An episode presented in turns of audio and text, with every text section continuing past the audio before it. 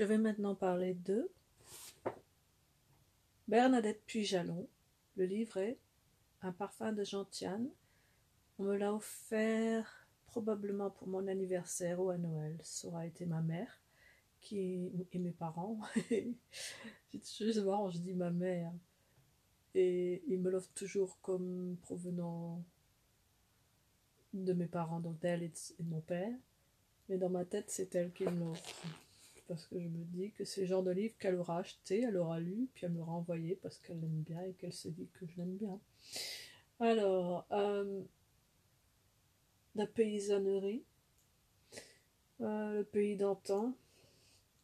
Je vois que Bernadette Pujalon est quelqu'un de lettré, de scientifique, qui fait des recherches. Alors voilà, au pif, je lis. Le pays ressemblait à ce qu'il avait toujours connu. Les cafés, ces lieux tout aussi agités que son église en ces jours, étaient clos. Si ses paroissiens avaient des nuits pleines de cauchemars, rien n'en transparaissait. Sa robe noire élimée glissait sans bruit dans l'aube qui rôdait.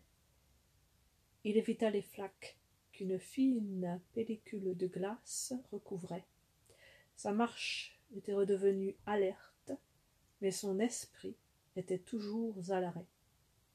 Il traversa la cour de gravier et tapa avec force le marteau de fer. Il n'eut guère à attendre. Le docteur Florent avait installé sa chambre juste au-dessus pour entendre ceux qui venaient le chercher la nuit.